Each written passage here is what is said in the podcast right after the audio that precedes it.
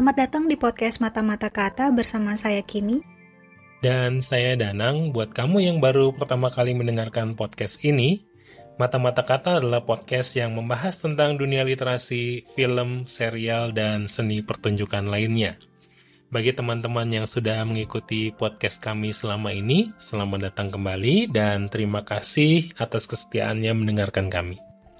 Di episode kali ini, kami akan membahas film terbaru dari Fajar Nugros yang tayang pertama kali di bioskop tanggal 7 September 2023.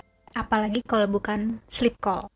Sleep Call merupakan film produksi dari IDN Pictures yang dibintangi oleh Laura Basuki, Puan Biowan, dan Kristo Immanuel. Sinopsis singkatnya, Dina diperankan oleh Laura Basuki, dulu bekerja sebagai pramugari, namun karena beban hidup dan terimpit utang sampai terjerat pinjol, dia terpaksa bekerja di perusahaan pinjolnya itu sendiri untuk melunasi utangnya.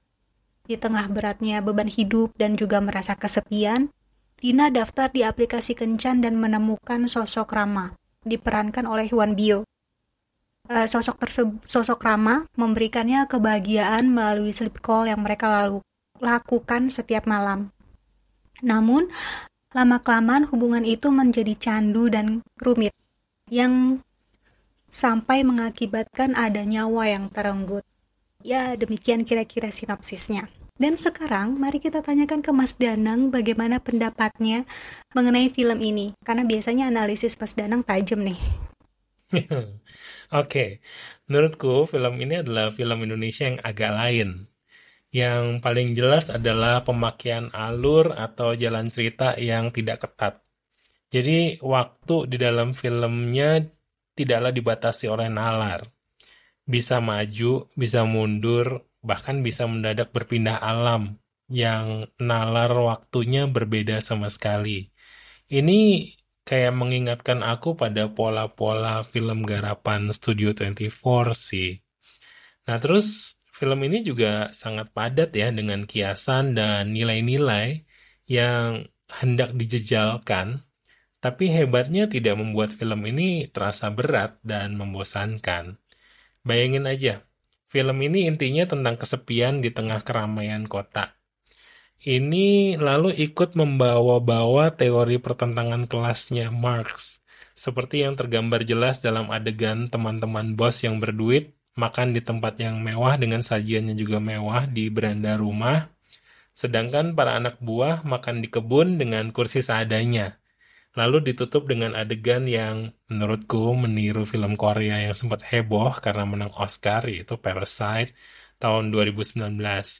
Ketika mereka lalu tersemprot oleh semprotan rumput yang menyala otomatis gitu ya. Lalu ada juga teori relasi kuasanya Foucault yang ditunjukkan dalam relasi antara Dina dengan atasan-atasannya, baik si bos besar Tommy yang mengharuskan Dina melakukan apa saja, termasuk berselingkuh dengannya, karena dia punya kuasa atas uang, bahkan hidup Dina yang punya utang ke pinjol miliknya. Maupun si bos kecil ya, si Bayu yang demi uang terus-menerus memeras para pekerja dan memaksa mereka untuk menghalalkan segala cara demi orang mau meminjam ke pinjol itu dan kemudian menagih utang yang jatuh tempo. Karena dia punya kuasa untuk memberi nilai buruk dan memecat para anak buahnya itu yang seperti halnya kita tahu di kota besar sangat membutuhkan pekerjaan untuk menutupi biaya-biaya hidup tentunya. Nah, lalu ada juga ketimpangan gendernya Frederick Engels yang tergambar dalam hubungan antara lagi-lagi Dina dan Bayu, juga Dina dan Tommy. Lalu tidak juga ketinggalan film ini membawa kisah Rama dan Sinta yang dijadikan simbolisme menarik. Nah, sebelum jadi makin berat, aku tanya dulu ke kamu, Kimi. Apakah ini sudah cukup seperti kamu bilang tadi? Tajam analisisnya? Tajam dong mas. Yes, okay. Mas Nah sekarang menurut kamu gimana film ini? Uh, menurut aku film ini bagus ya, bagus banget dalam menangkap atau menceritakan realita yang ada dan sedang ramai sekarang ini, seperti soal pinjol. Kan kita udah cukup sering ya mendengar berita banyak orang terjerat pinjol, dikejar-kejar, dibikin malu oleh Hmm. pinjol saat ditagih utangnya sampai sampai-sampai mereka itu bunuh diri. Ya, ya. Di sini juga digambarkan pinjol itu tidak punya hati nurani, sampai-sampai yang baru meninggal pun ahli warisnya ditagih. Dan menurutku film ini berhasil ya dalam menceritakan realita itu. Uh, kemudian film ini menurut aku sukses untuk menyindir masyarakat kita ya, yang pakai atribut agama, suka ngasih ceramah-ceramah agama, tapi ternyata dia kerjanya di pinjol. Dan nyebelinnya lagi, ayat-ayat agama dipakai nih sama dia buat men buat menjustifikasi pekerjaannya. Asli ini nyindir banget sih buat orang-orang yang demen menyitir agama setengah-setengah terus Ya. dipakai untuk membenarkan perbuatan dia. Ya, ya. Ironi banget gak sih? Ya, ya, Dan ya. di sini tuh di bagian ini maksudnya di adegan-adegan yang yang seperti itu aku banyak tertawa banget karena apa ya lucu tapi miris gitu aku mau Iya, iya, tertawakan iya. ini humornya gelap banget gitu Hmm, hmm, hmm, hmm. sampai berkali-kali aku ngomong ke diri sendiri anjir ini nyindir banget gitu loh Ya, ya, ya, ya. ketawa tapi miris juga gitu loh mas Ya, ya, ya. Kebayang nggak?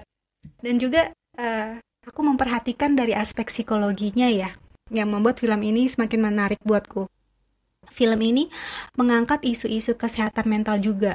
Mungkin ini tidak terlalu penting, tapi aku penasaran aja penyakit mental apa yang diderita oleh Dina dan ibunya, dan akurat atau tidak dengan gejala yang ditampilkan. Tapi aku bisa menangkap, intinya film ini ingin menyampaikan bahwa eh, tekanan mental yang begitu hebat bisa menyebabkan seseorang terganggu jiwanya. Apalagi kalau dia sudah ada bakat ya atau turunan. Ya, dia semakin rentan buat sakit mental. Ya, aku setuju tuh kalau film ini berhasil menyajikan realita. Padahal film ini bergenre thriller. Jadi sebenarnya mengerikan ya kalau kengerian film bergenre thriller, thriller ini benar-benar ada di kenyataan hidup kita sehari-hari. Nah, aku mencoba melihat bahwa keterlepasan orang di kota besar dari orang-orang di sekitarnya itu bagi sebagian orang berdampak sangat mengerikan ya. Misalnya orang yang memiliki masalah dan bingung bagaimana menyalurkannya atau minta pertimbangan ke siapa nih. Karena pertama bisa jadi nggak ada orang di sekitarnya atau orang lain yang ada di sekitarnya itu adalah orang-orang dalam tanda kutip beracun. Nah ini kan serem banget ya dampaknya. Jadi sepertinya film ini juga menggambarkan tentang hal itu gitu. Nah selain hal-hal menarik, menurut kamu ada kritik nggak sih tentang film ini? Hmm, aku sepakat dengan kritikan dari teman aku. Dia bilang epilognya itu seharusnya nggak perlu. Ah, menurut dia, film ini cukup selesai di adegan yang Dina tersenyum sendirian di dapurnya. Dan nggak perlu berlanjut sampai di adegan yang Dina pakai pakaian pramugari, terus mengunjungi ibunya. Karena itu jadi menimbulkan pertanyaan-pertanyaan berikutnya. Dan ah, balik lagi, seperti yang aku bilang tadi, ah, kritikannya adalah aku penasaran sih dengan penyakit uh, mental yang diderita Dina ini karena apa ya dan apakah gejalanya sesuai karena menurutku jadi kurang jelas aja gitu sih itu itu aja sih Iya, kalau dari iya. aku kalau menurut Mas Danang gimana Iya, benar juga sih. Aku jadi tertarik juga ya dengan apa yang kamu bilang tadi. Karena kayak aku mengira bahwa di sini ada eh, apa ya orang yang punya kepribadian ganda. Menurut kamu ada itu nggak sih di dalam Dina? kepribadian ganda atau ini ya uh, lebih kalau kalau dulu mau multiple personality disorder ya Hmm, hmm. tapi kalau sekarang kan uh, DID ya dissociative identity disorder kan Hmm, Nah, hmm. Ya aku pengen bilang seperti itu, cuma kan takut salah dan juga karena eh, di si Dinanya juga apa ya men, memuncul apa ya punya eh, gejala menunjukkan menunjukkan Ya. gejala yang lain gitu loh. Ah, Seperti Ya, ya, ya. misalnya dia psikopat atau Ya. eh, depresi gitu kan atau juga Hmm, hmm. halusinasi gitu atau delusi gitu kan. Jadi itu yang kayak bingung membingungkan. Jadi kayak kalau obrolan aku sama teman aku tuh kayak ini penyakit mentalnya kayak diborong semua gitu sama Hmm, dia hmm, gitu hmm, sih hmm.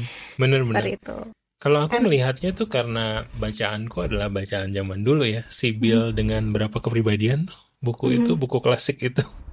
oh iya Nah, itu kan salah satu yang dipertontonkan atau yang diperlihatkan dari buku itu adalah orang dengan apa tadi kamu bilang di ID itu ya.